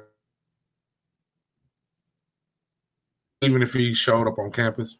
Uh, that's just me. I didn't feel like he was to be there. Ramon kind of hurt a little bit just because, you know, with him being a Virginia kid, there's been so many Virginia running backs that came through that we didn't get. you know. And when we finally had one commit and stay committed that long, it's like, okay, we're moving in the right direction. And then he he flips, you know, that definitely hurt. But what I do respect him for is that he did it yesterday. You know what I'm saying? He didn't do it. He didn't do it on early signing day. You know what I'm saying? I feel like he went ahead and told him. So it was kind of out of there. So kudos to him for that. You know, and it happens. I ain't saying he would have been any worse of a person if he did flip today, but the fact that he did it yesterday, you know what I'm saying, kind of gained some cool points for me. You know, sometimes some kids leave and I'd be like, all right, fuck them. You know what I mean? But, you know, I still root for R- Ramon Brown. He did what he thought he needed to do for himself. And I feel like he kind of did it the right way. So I, I ain't mad at him, but it, it, it hurt a little bit just with him being a, you know, a higher ranked Virginia running back. Oh yeah. Oh yeah. Dallas got a good point. Um, we didn't have people tossing our hats in the floor. Yeah. It's happening a lot today. like that was pretty good. Um, Ramon, go up and have fun with fucking Maryland, I guess. fucking Maryland. you gotta go But then the thing, fucking But then the thing is, Like- yeah, the thing that eases the eases it a little bit more is that like we got well, number one, Thomas came in last year and did a or this year did a pretty good job. So with him being a freshman, you know, that that helps that we feel like okay, we at least got some kind of future there. And we got 19 fucking running backs. So if you're gonna have somebody flip, you know, It's let it be a running back. Yeah, I I, know, I mean, Let it be a running so back. you, you got Malachi. Malachi burned his shirt, but then you got, um, you know, we got we had really what three running backs in the last cycle that You got Marco Lee still back there. You got uh, Kenji, which I've seen Kenji I play understand live. the He's from mentality, Alabama. But their fucking mascot looks like a turtle, fuck a fucking squirrel. Like Jesus fucking Christ, it's fucking Maryland. Go somewhere decent. Jesus fucking Christ. So oh Hey, everybody- Maryland, everybody hey, commits That out I there. didn't Maryland mind. Commits out there. You, Maryland was flipping shit today. hey, Maryland Maryland Maryland flipped like three four stars today, and then they're going to go bunch of six and six the Why next three years. That fucking happened. You They all know going- why that fucking happened. six. they going like three and nine.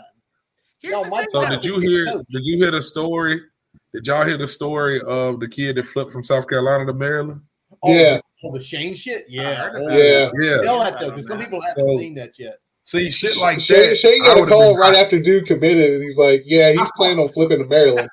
Yeah, he then he did. to The kid kept saying, That's "Yeah, they're I'm, you know, South Carolina's home. South Carolina's home." Up to the day before, and then still pull that shit. That, that's wild. Yeah, that, yeah, No, it was all we about know. his money. Fucking money. yeah, That's all that was. that's what it is. And listen, I, I'm still wondering how Mike Locksley has a job, how he got a second head coaching job. The guy is 14 and 49 in his whole career.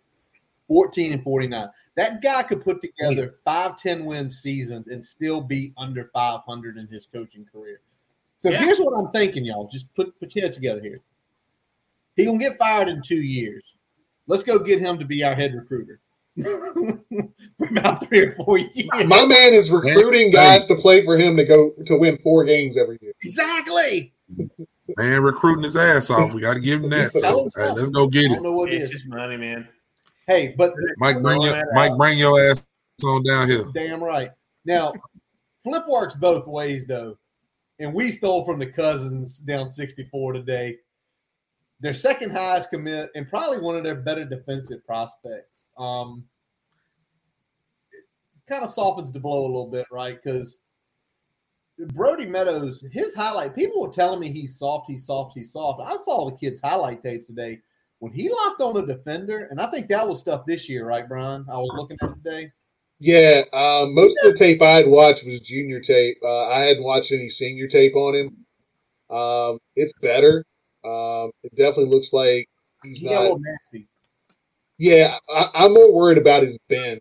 Um, Yeah, I, I don't, exactly. He's not very flexible. He doesn't look like he's very quick out of his uh, out of his stance. So we'll see if that can be Yeah, improved. Curtis, I mean, you that's, had that's something Curtis, that you can had coach, one so. person telling you he was soft. Curtis, you had one person That's true. out of all your friends. Nobody else. That's true. That's true. Everybody else, everybody else that you know just said that he's stiff and you know he's not he's slow. But he he's six seven, three hundred and some pounds or three hundred pounds. But Nah, I don't think he's soft. You know, like you said, kind of watching some of his stuff. I don't think that he's soft. I just think that you know he's not very athletic, but he can. He's got stuff that you can't teach. So if he gets with the right coach, I think some good stuff can happen. You can't keep And hey, like I told people, hey, as long as we still in, if you're gonna, I'd rather take a, a no star kid from Virginia and go to fucking Germany and get a player. Why the fuck would you go to Germany to pick up an offensive lineman and you're in Virginia? You know how many white boys this corn fed out there that you can open the door and say, "Hey, come in here and block," and you go to fucking Germany to get a player. What the fuck are we doing? Es sind mein Fuente Scheiße.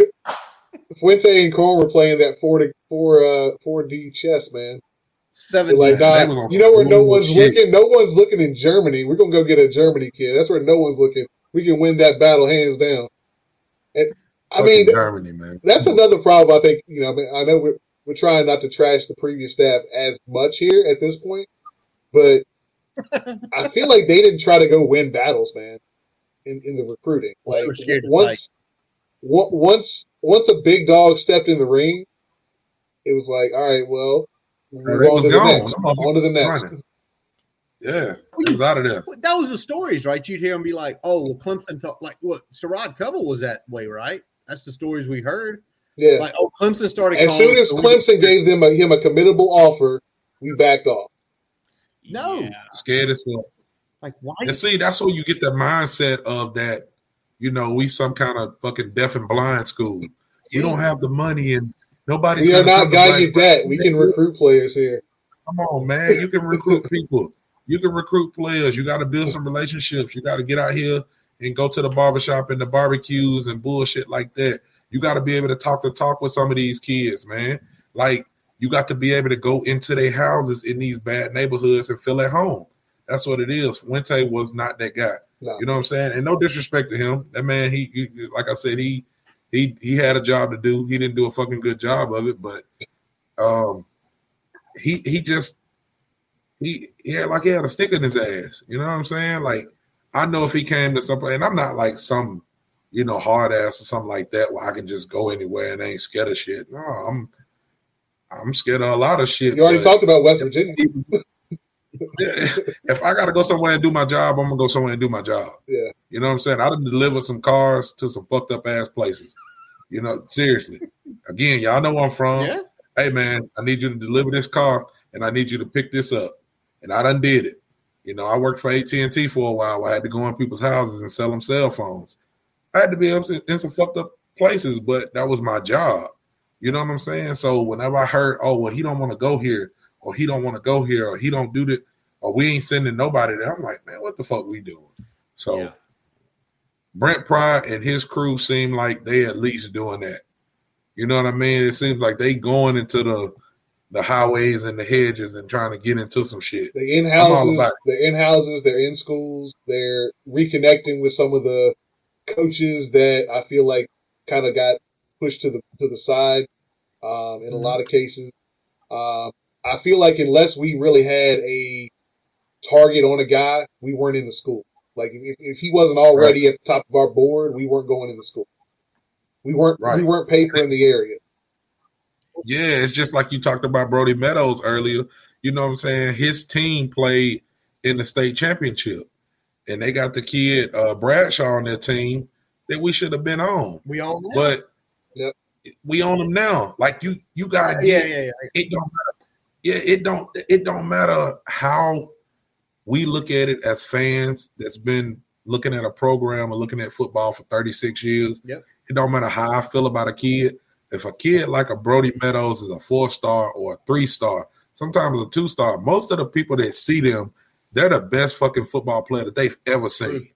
You know, Brody Meadows is probably the the best football player that anybody in that town has seen in a long time Exactly. or he's probably got the most coverage. You got to be able to go talk to them. You know, like Graham wasn't fucking with us, man. Like I remember they put some on Twitter. Yeah, they put some on Twitter like, "Oh, he didn't even give us an offer." Yeah, they You were know, they were thank you. big mad that we didn't even get, a, Yeah. a look. They were big mad. So now, so now you go and you get, you know, you give Brody an offer. You know, that's a four star lineman that you don't know how he gonna turn out. You give him an offer, and then now we in the running for the Bradshaw kid. who I think is going to be like a Dazz Newsome type player. Yeah. We missed out on Dazz because we slow playing. Yep.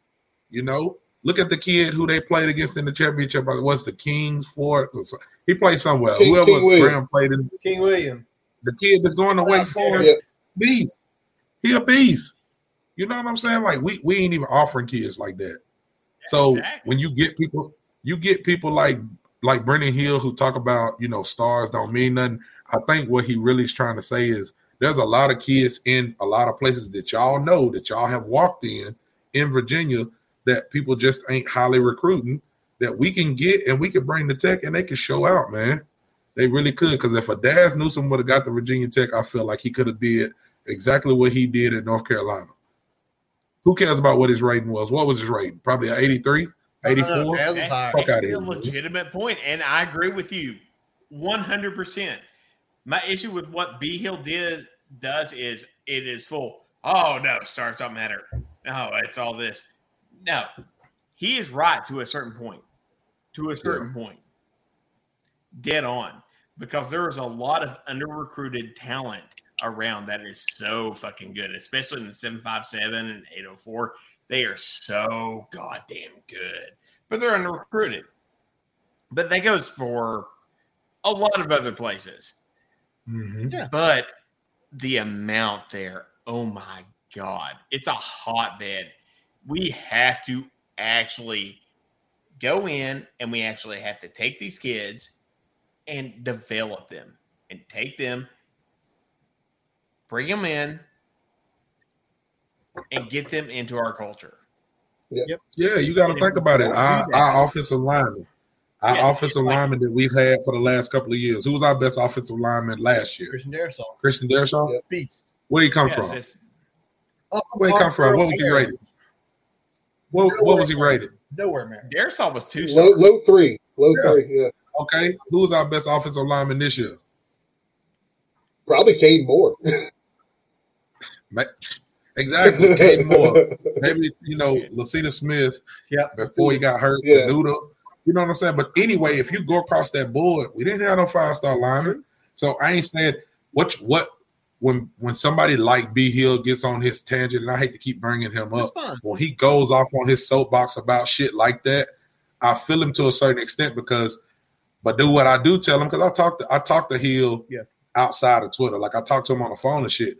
But I tell him outside of that is, yeah, y'all had a lot of two star players, but you had Tyrod that was a fucking five star. You had Ryan Williams, You a be- forward. David, was a four, Evans, who was a You got to be able when you get one or two of them type of players, yeah, they can carry some of them three stars, and them three stars gonna elevate what they're doing. Yeah. When you got you know somebody back there who is a beast like David Williams, uh, excuse me, David Wilson running the ball. Yeah.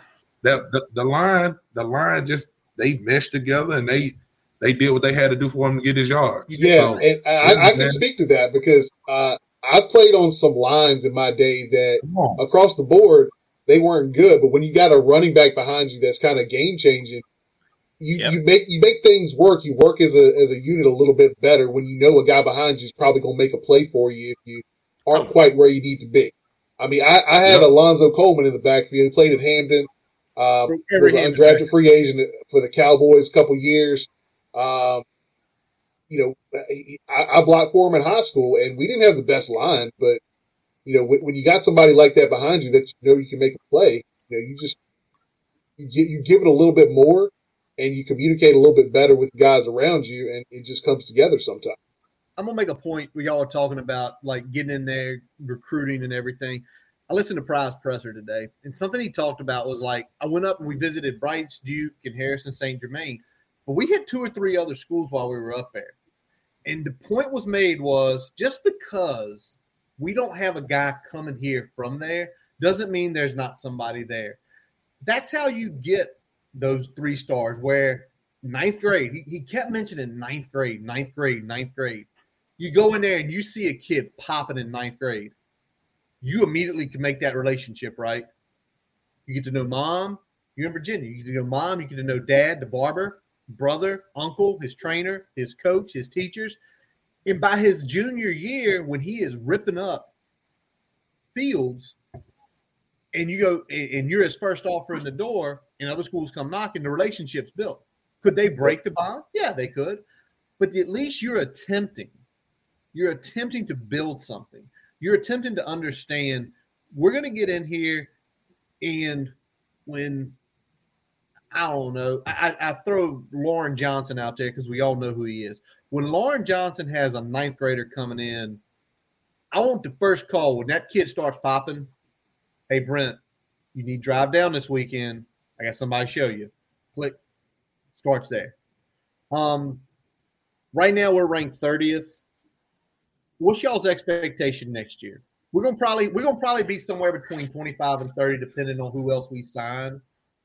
Where's y'all's where should we be next year? expectations for 2023 signing class? We're sitting here a year from now. We're bringing y'all back on. Go ahead, book your calendar. I don't know what date it'll be. Book your calendar. We're gonna bring y'all on. We're gonna talk about signing day. Where do y'all think we should be next year? 19. 19. All right. Give me give me 19. You're Top 20. Jeremy. Sunday. 2020. Just sometime in December 2022, we're signing the, the class of 23. Where do you think we He's should so be? lit right now. He is so lit right now. I'm thinking He lit to the mother. He's only begun to think. if we're doing that, we're probably going to be around 30. You're gonna say 30 again. Okay. I wanted to be optimistic, but no one's letting me be optimistic. But that's Okay. Hey, Talley's saying 19. Talley's being Hey, really I Talley Talley 19. said 19. You can go higher, man. I was trying to go avenues. trying to be a I realist. couldn't justify to myself. Yeah, I, that's fair. That's fair. Listen, I'll that. take 22. I'll take 22. Give me about eight four stars. Give me about 13, 14 three stars. That's that's where I want to be. and that that might get us higher depending on the year. Uh, I mean, depending on the year, that's that's somewhere between 18 and 24, uh, most years. So, um, I, I think we could do like somewhere 18 to 20. If we if we pulled 18 to 20 in 2023, I'd be happy.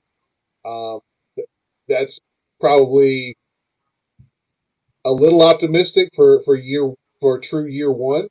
Um, but I think we can make it happen. I think if if they keep papering the state of Virginia like they have, we're going to be able to rebuild some of those relationships. I've been doing a really And good I job. think that I think that's the big thing that we need to do, and, and they're doing a good job so far. Uh, obviously, seven five seven is important. Eight oh four is more important than it was um, back when we used to recruit it uh, re- recruit well.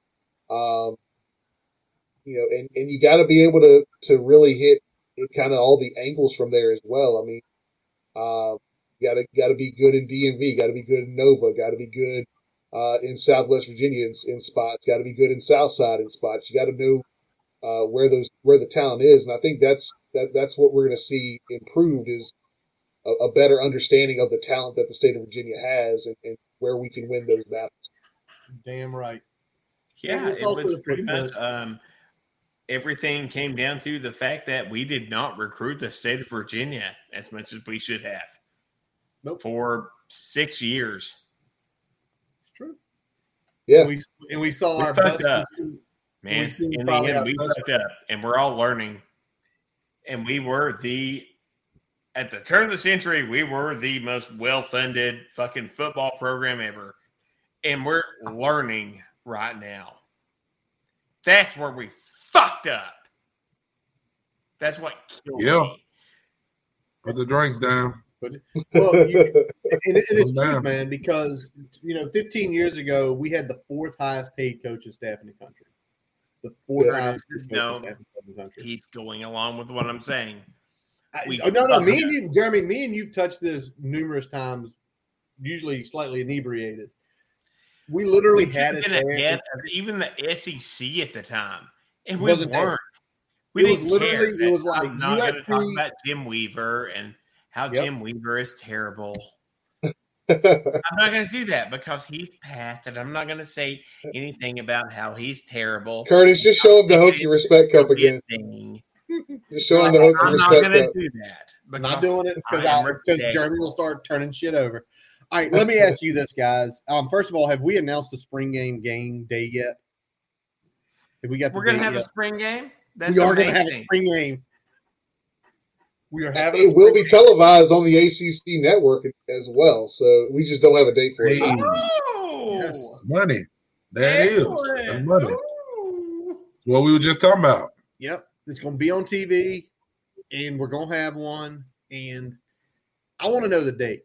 It's one of those things I joked with Brian already. Like we need to know this date ASAP so we can go ahead and put our hall passes in for that Saturday. Yeah, I'm like, coming, listen, I'm coming up there. here that Saturday. I'm coming for the spring game.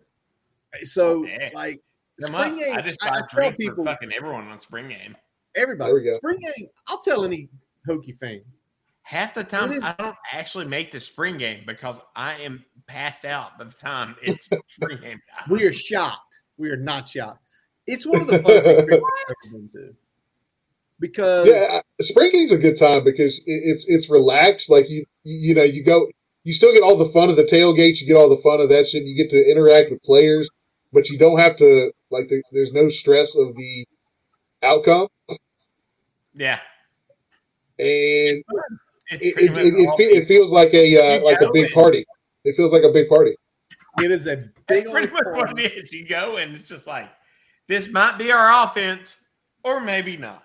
All right, well, I'll see you. One of those guys is starting at quarterback. I don't know which one.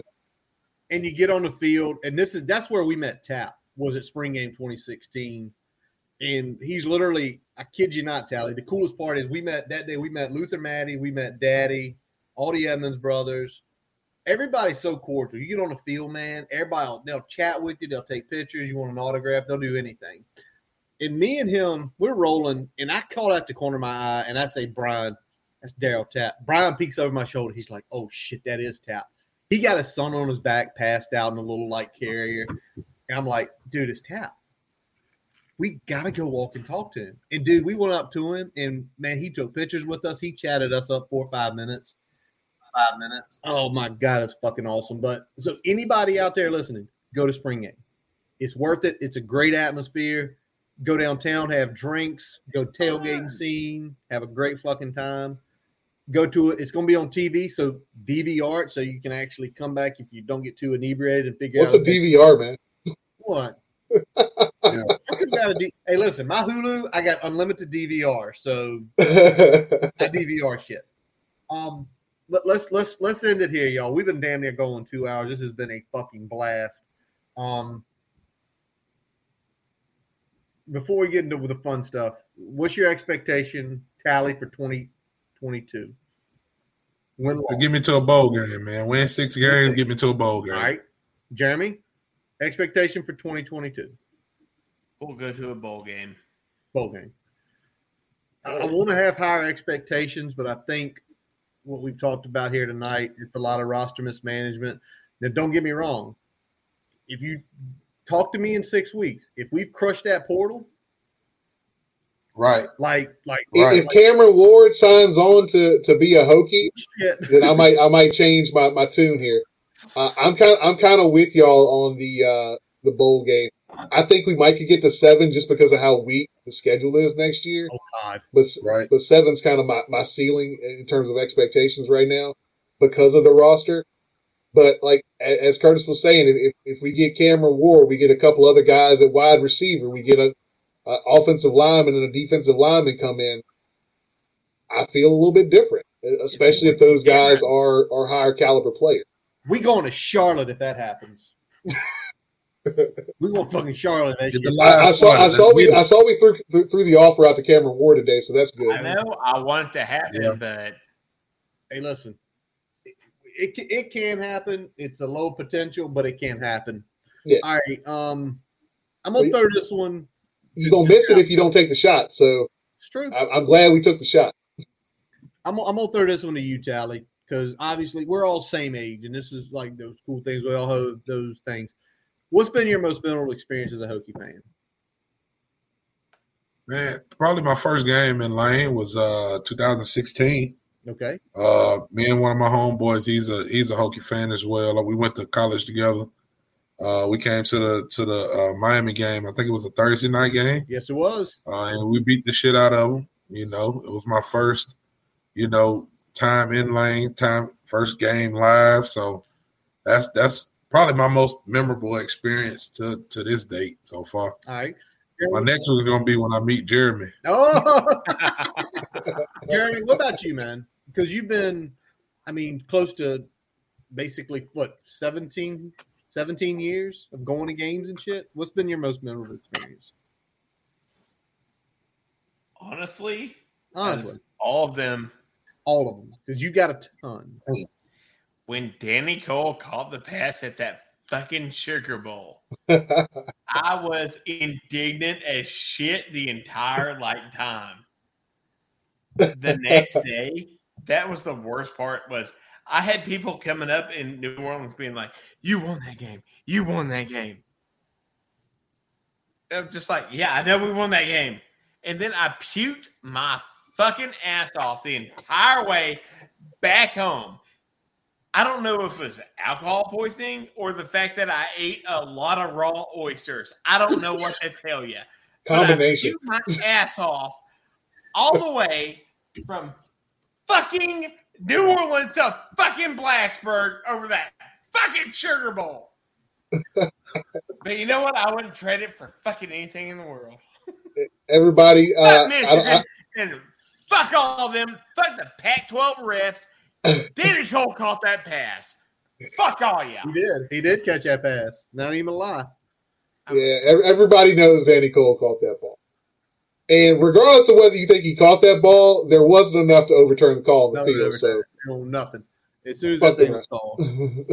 Well, listen, Pac-12 refs. Jeremy, Oh, and by the way, it Yes. came out later that the Pac-12 refs. Oh, it it went off to someone who was a Michigan fan later.